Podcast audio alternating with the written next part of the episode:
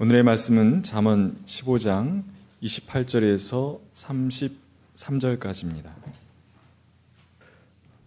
의인의 마음은 대답할 말을 깊이 생각하지만 악인의 입은 악한 말을 쏟아낸다. 주님은 악인을 멀리 하시지만 의인의 기도는 들어주신다.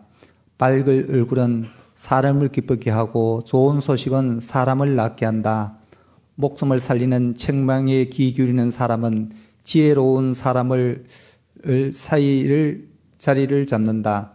홍기를 싫어하는 사람은 자기 생명을 가볍게 이기는 사람이지만 책망을 잘 듣는 사람은 지식을 얻는 사람이다. 주님을 경외하라는 것은 지혜가 주는 홍계이다. 겸손하면 영광이 따른다. 이는 하나님의 말씀입니다.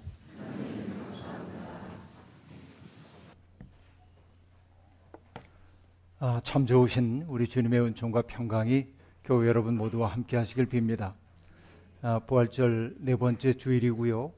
아, 그리고 24절으로 얘기하면 어제가 고구절기가 시작되는 절기이고 아, 이제 여름의 마지막 절기입니다. 다음에는 입하가 다가오는 거죠. 아, 그러니까 아, 봄도 이렇게 잠시 왔다가 가는 것인지 모르겠습니다. 아, 그런데 고기, 고구절기가 되면은 아, 봄비가 내려서 아, 농사를 준비하도록 하는 아주 아름다운 풍요로운 그런 절기이기도 합니다. 어제 그런데 봄비 대신 미세먼지가 자욱하게 내렸죠. 그래서 우울했는데 오후 3시쯤 되자 대기에 변화가 생겼는지 청명한 하늘이 모습을 드러내서 얼마나 보기에 좋았는지 모르겠습니다. 먼지가 거친 하늘을 바라볼 때마다 우리의 본 모습을 자꾸만 생각해 봅니다. 우리도 뭔가에 가려져서 불투명한 존재가 되었지만 그러나 우리가 아, 하늘의 바람으로 닦여진다면 우리도 맑은 하늘처럼 사람들에게 기쁨을 줄 수 있을 텐데 그런 생각이 미세먼지 시달릴 때마다 제 마음속에 떠오르는 그런 아, 생각이기도 합니다. 아, 우리는 큰 기대를 품고 이번 주간을 맞이하고 있습니다. 금요일에 열리는 남북 정상회담 여기에 대한 기대가 참으로 큽니다. 휴전 협정이 이제 종전 선언으로 어, 바뀔 수 있다는 기대감이 점점 높아가고 있고 한반도에도 예측하지 못했지만 어, 작년 말에 그 정말 그 두렵고 떨리던 시간들이 지나가면서 뭔가 해빙의 봄바람이 이 땅에 불고 있습니다. 여전히 아, 의심스러운 부분도 있지만 그럼에도 불구하고 우리는 소망의 봄 소식 앞에 기꺼운 마음을 가지고 지내고 있습니다. 저는 이렇게 분단 체제가 조금씩 조금씩 극복되어 나간다고 한다면 세계사의 모순이 집약되어 있었던 이 한반도에서부터 시작된 평화의 기운이 세계사에 복이 될 것이라고 하는 마음의 소망을 품고 기도하는 마음으로 하루하루를 보내고 있습니다.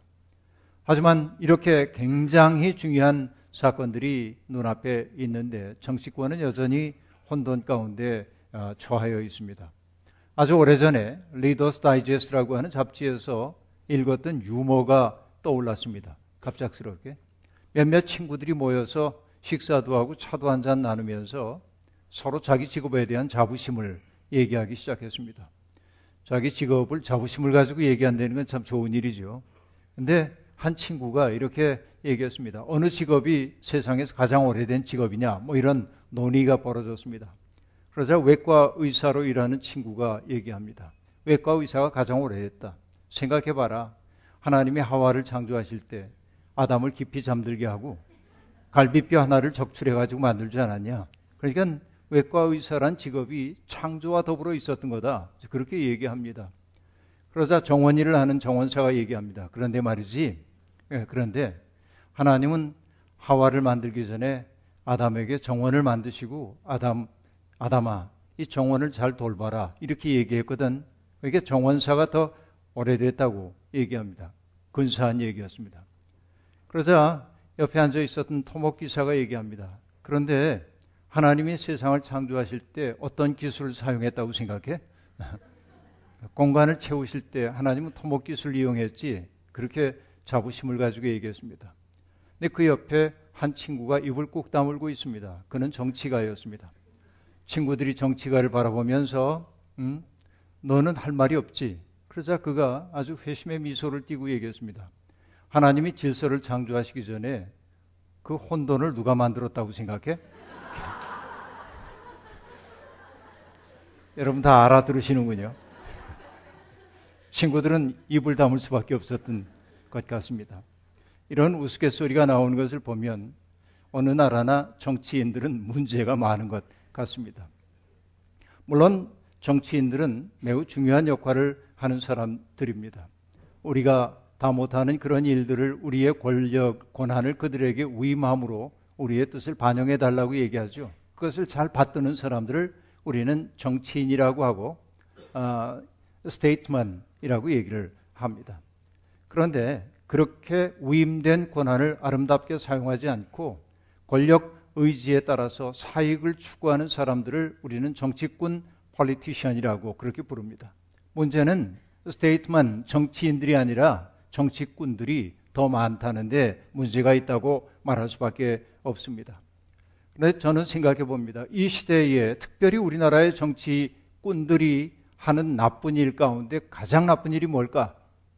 근본적인 문제가 뭘까? 생각해 봅니다. 저는 한마디로 말할 수 있습니다. 말을 타락시키는 데 있다. 그렇게 말할 수밖에 없습니다. 원래 말이라고 하는 것은 소통의 도구이죠. 소통의 도구인 언어가 타락할 때 언어가 만들어내야 할 소통은 불통으로 바뀔 수밖에 없습니다. 본래 하나님이 인간에게 말씀을 허락하신 것은 사람과 사람 사이를 연결하라는 것이었습니다. 말을 통해 사람들을 감싸 안고 말을 통해 사람들이 서로 통하도록 만들라고 하나님은 선물로 인간에게 언어를 주셨습니다. 하지만 우리가 살고 있는 세상엔 그런 말이 드뭅니다. 차가운 말, 조롱하는 말, 이간질하는 말, 모욕하는 말, 성내는 말, 화를 돋우는 말들이 일상이 되어서 범람하고 있음을 보고 있습니다. 그런 세상에 살기 때문일까요? 사람들은 누구의 말도 고지고대로 믿지 않습니다. 이런 현실은 참 오래됐죠. 1970년대에 소설가인 이청준 선생님은 이렇게 말들이 제 집을 잃고 떠도는 현실을 바라보면서 그런 말들을 집을 잃고 떠도는 떠도는 말들이라고 명명한 적이 있습니다. 사람들이 저마다 제멋대로 제 좋을 대로 말들을 부리기 시작하자 말들이 제 집을 잃어버렸고 거리를 떠돌면서 깃들지 말아야 할 때 깃들기 시작했다는 겁니다. 그 때문에 불통의 세상이 강화되었다는 것입니다. 그렇습니다. 다양한 음모론이나 거짓 뉴스가 사람들을 온통 사로잡고 있는 까닭은 뭐냐면 공적인 매체 속에서 기자들이나 그런 이들을 통해 전달되는 정보에 대해서 아무도 신뢰할 수 없기 때문에 그렇습니다. 이 불통의 세상, 불신의 세상이 되었어요. 혼돈이 빚어지고 있는 게 오늘 우리의 삶의 모습입니다. 말이 회복되지 않으면 세상에 새로움 없습니다. 그 때문에 우리는 정말 말에 대한 생각을 많이 해야 합니다. 여러분, 야고보 사도도 얘기한 바가 있습니다. 말에 실수가 없는 사람은 온몸을 다스릴 수 있는 온전한 사람이다. 라고 말한 바 있습니다. 하지만 그는 비관적으로 얘기합니다. 세상에 자기의 혀를 길들일 수 있는 사람은 하나도 없다는 겁니다. 이게 우리의 불행입니다. 그러면서 그는 이렇게 얘기합니다. 혀는 걷잡을 수 없는 악이며 죽음에 이르게 하는 도구로 가득 차 있다. 라고 말합니다. 도대체 야고보가 왜 이런 말을 했을까를 생각해 보면 야고보가 함께 있었던 그 공동체 안에서 말이 얼마나 사람들을 상처를 주었길래 야고보는 이런 말을 할까? 서로 사랑하기 위해 모여 있었던 공동체가 말에 의해 얼마나 훼손되는지를 처절하게 경험하지 않았더라면 이런 말들은 나올 수가 없는 말들인 것이죠. 그렇습니다. 말은 공동체를 세우기도 하고 무너뜨리기도 하는 겁니다. 공동체를 허무는 그릇된 말, 바로 그 말이 지금도 횡행하고 있습니다. 하나님은 말씀으로 세상을 창조하셨지만 사람들은 말로 혼돈을 창조합니다. 똑같은 말이 정반대로 사용되고 있는 현실을 우리는 보고 있는 겁니다. 바로 이런 뒤집힌 말의 세계가 타락한 세계의 특색입니다. 그 때문일까요? 여러분 잠언서에도 말에 대한 교훈이 참 많이 나옵니다. 얼핏 얼핏 잠언서를 넘기며 보더라도 말에 대한 교훈을 항상 찾아볼 수가 있습니다. 그 가운데 몇 가지만 제가 짚어봤습니다. 부드러운 대답은 분노를 가라앉히지만 거친 말은 화를 돋운다. 따뜻한 말은 생명나무와 같지만 가시돋친 말은 마음을 상하게 한다. 험담하며 돌아다니는 사람은 남의 비밀을 세게 하는 사람이니 입을 벌리고 다니는 사람과는 어울리지 말아라. 여러분 이게 표현이 기가 막히죠. 입을 벌리고 다니는 사람들 그런 이들과는 사귀지 말란 얘기입니다. 또 입과 혀를 지킬 수 있는 사람은 역경 속에서도 자기의 목숨을 지킬 수 있다. 바른 말을 해주는 것이 참된 우정이다. 여러분 말에 대한 이야기가 그렇게 많이 나온다는 말은 말이 얼마나 오용되고 있는지를 역으로 우리에게 보여주고 있다 하는 말씀입니다. 오늘 본문도 말을 어떻게 해야 할지를 가르쳐 줍니다. 이렇게 말하죠. 의인의 마음은 대답할 말을 깊이 생각하지만 악인의 입은 악한 말을 쏟아낸다. 그렇게 말합니다. 말은 깊은 생각과 침묵에서 길어올릴 때 비로소 살리는 말이 됩니다. 말을 많이 한다고 반드시 그 사람이 악인이라고 말할 수 없고 과묵하다고 그 사람이 의로운 사람이라고 말할 수 없지만 분명한 사실은 악인은 되는 대로 말한다. 떠오르는 대로 말한다고 말할 수 있습니다. 악인이 그렇게 되는 대로 많은 말을 하는 까닭이 뭘까요? 자기의 영향력을 확보하고 싶기 때문에 그렇습니다.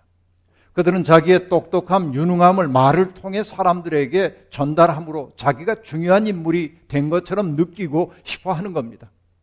그런데 여러분, 정말 흥미로운 사실은 뭐냐면, 말을 많이 하는 사람의 말은 오히려 경청되지 않는다는 겁니다. 그리고 여러분, 우리가 음성을 크게 해야 누군가 사람들이 집중할 것처럼 보이지만 큰 소리를 계속 듣다 보면 사람들은 그것을 백색 소음처럼 그냥 듣고 안 듣습니다. 오히려 고요한 말에 귀를 기울일 때가 많이 있는 거죠. 여러분, 이런 현실입니다. 침묵을 배경으로 하지 않은 말은 소음에 불과하다고 막스 피카르튼 얘기한 바 있습니다. 주님은 기도를 가르치면서 이렇게 말씀하셨죠. 너희는 기도할 때에 이방 사람들처럼 빈 말을 되풀이하지 말아라. 그들은 말을 많이 하여야 들어주시는 줄로 생각한다. 라고 말합니다. 빈 말. 이런 말은 공허한 말입니다. 우리는 하나님 앞에 수없이 많은 말을 하고 살지만 하나님에게 전달되는 말은 어쩌면 많지 않은지 모르겠어요. 이 생각을 해야 합니다. 그리고 여러분, 우리는 잘 압니다. 말을 독점하는 사람들의 말일수록 들을 말이 별로 없어요. 이게 우리의 경험입니다. 여러분, 하루에도 많은 사람들을 만나 대화합니다. 대화를 하다 보면 나의 이야기에 공감을 표해주는 사람을 만나면 참 기분이 좋습니다.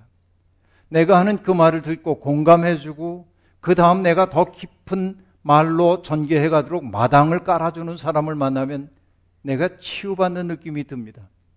그러나 어떤 사람은 말의 습성이 어떠냐면 내가 어떤 얘기를 꺼내면 그 말의 꼬투리를 잡고 자기 얘기를 금방 끌어갑니다. 그래서 잠시 끊겼던 이야기 그가 말 끝내서 또 이어가려고 그러면 그 말의 꼬투리를 잡고 또 자기 얘기를 합니다.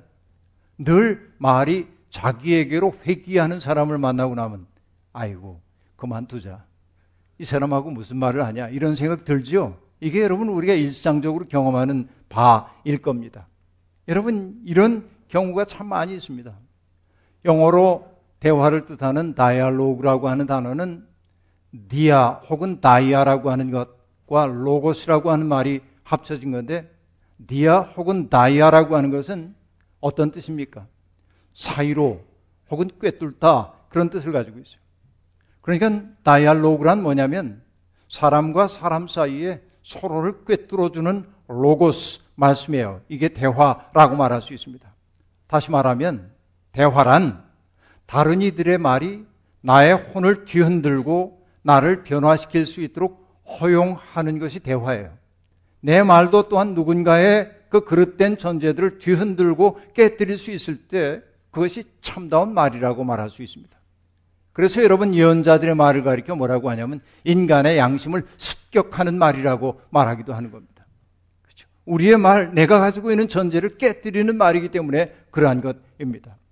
그런데 여러분, 모든 대화의 가장 기초가 되는 건 뭐냐면 경청하는 겁니다. 그것이 비난이든 책망이든 마찬가지입니다. 목숨을 살리는 책망에 귀 기울이는 사람은 지혜로운 사람들 사이에 자리를 잡는다. 오늘 본문 말씀이죠. 여러분, 책망이나 훈계를 듣기 좋아하는 사람은 아마 없을 겁니다. 누구도 그 책망 듣기를 좋아하진 않습니다. 요즘은 사실은 여러분, 이 시대가 우울해진 까닭이 뭐냐면 어른이 사라졌기 때문인데 그 어른의 존재라고 하는 건 뭡니까? 책망해야 할 것을 책망하는데 어른의 소임이 있는 겁니다. 그래서 여러분 일전에도 얘기한 적이 있지만은 도법 스님이라는 분이 저한테 얘기를 나누다가 그런 말을 한 적이 있습니다. 목사님, 이 시대는 자모가 필요한 시대가 아니라 엄부가 필요한 시대 아닙니까? 이렇게 얘기를 했습니다. 그러니까 따뜻하게 감싸 안는 사람들도 필요하지만 때로는 따끔하게 꾸짖는 사람이 필요한데 지금은 누구도 꾸짖지 않으려고 하고 누구도 꾸지람을 듣지 않으려고 한다는 거예요. 여러분, 이런 시대 우리들이 살고 있는지도 모릅니다. 요즘은 그래서 나이 든 사람들이 처신하기 참 어려운 시대입니다. 어떤 일이나 사태나 태도에 대해서 한마디 하려고 하면 꼰대 소리 듣기 십상입니다. 그렇죠? 여러분, 제가 꼰대라고 하는 말을 제가 가진 사전을 가지고 찾아봤어요. 안 나와요. 왜냐하면 속어이기 때문에 그렇습니다. 그래서 위키피디아를 찾아보니까 꼰대란 말을 이렇게 설명하고 있습니다. 꼰대 혹은 꼰대는 본래 아버지나 교사 등 나이 많은 남자를 가리켜 학생이나 청소년들이 쓰던 은어였으나 근래에는 자기의 구태의연한 사고방식을 타인에게 강요하는 이른바 꼰대질을 하는 직장 상사나 나이 많은 사람을 가리키는 말로 의미가 변형된 속어이다. 이렇게 말합니다. 그렇게 보면 꼰대들이 많긴 많죠. 그렇습니다. 음, 저도 꼰대가 되지 않으려고 애를 쓰고 있는데요. 어, 우리 어, 아침에 교역자들이 모여서 하루 동안 해야 할 일들을 상의하는 차 마시면서 얘기를 나누는 시간이 있는데 우리 신진식 목사님이 학교에 갈 일이 있어서 학교를 가게 됐습니다. 그래서 점심 어떻게 해? 그랬더니 예, 점심 그 신학생 그 의리미하고 먹으면 될 것 같습니다. 그렇게 얘기해요. 그럴 수 있잖아요. 그러다가 문득 이렇게 얘기합니다. 그것도 꼰대질인가? 목사님이. 왜냐하면 누가 그렇게 얘기하더래. 너 신학생 불러가지고 밥 먹는 거 꼰대질이야. 그 친구는 싫어할 수도 있잖아. 여러분 이러면 우리는 어떻게 사랑의 친교를 나누며 살아야 합니까? 이게 참 어려워요. 어려워. 꼰대질 안 하기 어려워요. 근데 여러분 보면은 정말로 꼰대질 하는 사람들이 있습니다. 직장 상사 같은 사람들. 어, 또 그들 앞에 서서 억지 웃음을 띄고 맞장구 쳐줘야 하는 을들의 비애를 생각하면 참 슬픈 세상에 우리가 살고 있다고 말할 수 있습니다. 하지만 여러분, 나이 든 사람의 말이나 어떤 정말 어, 말할 수 있는 자리에 있는 사람들이 하는 모든 말들을 꼰대질이라는 프레임에 걸면 안 됩니다. 사람을 살리는 말은 책망의 말일 때가 많기 때문에 그렇습니다. 우리의 경험이나 지식이라고 하는 거, 그것은 너무나 제한적입니다. 그렇게 우리가 붙잡고 있는 진리 혹은 진실이라고 하는 것은 거울을 통해 보는 것처럼 힘이 하기 때문에 때때로 우리에게 필요한 것은 뭐냐? 우리의 한계를 깨뜨리는 말씀과 만나야 합니다. 아까 예언자의 말이 인간의 양심을 습격하는 말이라고 얘기를 했는데 내 양심을 뒤흔드는 말씀과 만나야 합니다. 스승이란 어떤 존재입니까? 우리의 인식이나 경험이나 그리고 생각의 한계 밖으로 우리를 불러내는 존재, 바로 그게 스승입니다. 스승의 교육 방법은 정보의 전달이 아닙니다. 스승은 때때로 꾸짖음으로 제자를 키우기도 합니다. 불교의 선사들이 주로 깨달음을 위해 사용하는 방식을 할과 방이라고 얘기하고 있는데 여러분 들어보셨나요? 할과 방이라고 얘기하는데 할은 본래 갈이라고 읽지만 옛날 발음대로 할이라고 불교에서는 사용합니다. 그건 뭐냐면 꾸지람이에요. 야단치는 겁니다. 방이라고 하는 건 뭐예요? 봉이라고 되어 있는 글자인데 곤봉할 때 그 봉자입니다. 그 방이야 불교에서는 몽둥입니다. 뭘 물어보면 패는 거야. 이게 미친놈 아닌가 싶은데 여러분 그렇게 해서 결국 뭐냐면 제자가 가지고 있는 어떤 한계를 깨뜨려 주는 거예요. 뒤흔드는 거예요. 이게 중요한 겁니다. 여러분 인생의 보람은 깨달음에 있습니다. 어느 선생님이 얘기하더군요. 깨달음이란 뭔가 두 가지가 합쳐진 말이다. 하나는 깨다이고 또 하나는 도달하다 라고 한 말이라는 거예요. 깨지지 않으면 당도할 수가 없어요. 깨닫는다고 하는 것은 뭡니까? 내가 깨지는 거예요. 여러분 이렇게 해서 나의 낡은 생각이나 습성이나 삶의 태도가 무너지고 새로운 삶을 지향하게 될 때 그는 깨달은 사람이에요. 그런데 동양에서는 그들을 깨달은 사람이라고 얘기하자면 성경대로 얘기하면 그게 뭡니까? 거듭남이에요. 어떤 사람이 거듭났다고 하는 것은 바로 그 얘기하는 거예요. 나라고 하는 옛 존재가 무너지고 그리스도라고 하는 새로운 옷을 입는 게 거듭남이에요. 이게 동양식으로 얘기하면 깨달음이라 하는 말씀입니다. 여러분, 거듭난 존재가 되기 위해서는 자꾸만 말씀과 만나야 합니다. 책망하는 말과 만날 때 우리는 커질 수 있다 하는 얘기입니다. 그리고 오늘 본문이 얘기합니다. 훈계를 싫어하는 사람은 자기 생명을 가볍게 여기는 사람이지만 책망을 잘 듣는 사람은 지식을 얻는 사람이다 라고 말합니다. 놀라운 통찰입니다. 이 말씀 주목해야 합니다. 책망 혹은 훈계를 싫어하는 사람은 자기 생명을 가볍게 여긴다는 말이 참으로 통렬합니다. 정말 통렬합니다. 내 생명을 정말 귀히 여긴다면 훈계와 책망에 마음을 열어야 합니다. 가끔 책을 읽다 보면 책 앞에 저자 서문이 있습니다. 겸손한 저자들은 그 책을 기록하게 된 이유를 쭉 얘기하고 밑에 뭐라고 얘기하냐면 여러분 옛날 표현인데 양해하십시오. 독자 재현들의 많은 질정을 바랍니다. 이렇게 얘기합니다. 질정이란 말은 어떤 말입니까? 질자는 꾸짖을 질자예요. 꾸짖어 바로 잡아달라 그 얘기입니다. 내가 지금 이렇게 썼지만 잘못하는 것도 있으니까 고쳐달라는 겁니다. 이게 겸허한 태도입니다. 그런데 여러분, 성경이야말로 우리를 질정해주는 아주 좋은 텍스트입니다. 디모데 후서에서 성경에 대해서 바울은 이렇게 얘기합니다. 모든 성경은 하나님의 영감으로 된 것으로서 여긴 여러분 잘 아시죠? 그 다음에 나오는 구절이 어떻게 되어 있습니까? 교훈과 책망과 바르게 함과 의로 교육하기에 유익합니다. 라고 말합니다. 교훈, 그 다음에 있는 게 뭐예요? 책망이 들어있어요. 그리고 얘기합니다. 성경은 하나님의 사람을 유능하게 하고 그에게 온갖 선한 일을 할 수 있게 하는 것입니다. 라고 말합니다. 이 구절에 따르면 성경이 우리에게 하는 매우 중대한 일이 두 가지가 있어요. 첫째는 뭐냐면 우리가 나도 모르는 사이에 빠져 있는 우리의 허위 의식을 깨뜨리고 낡은 생각을 무너뜨리는 게 첫 번째이고 두 번째는 뭐냐면 선한 일을 하도록 준비시키는 겁니다.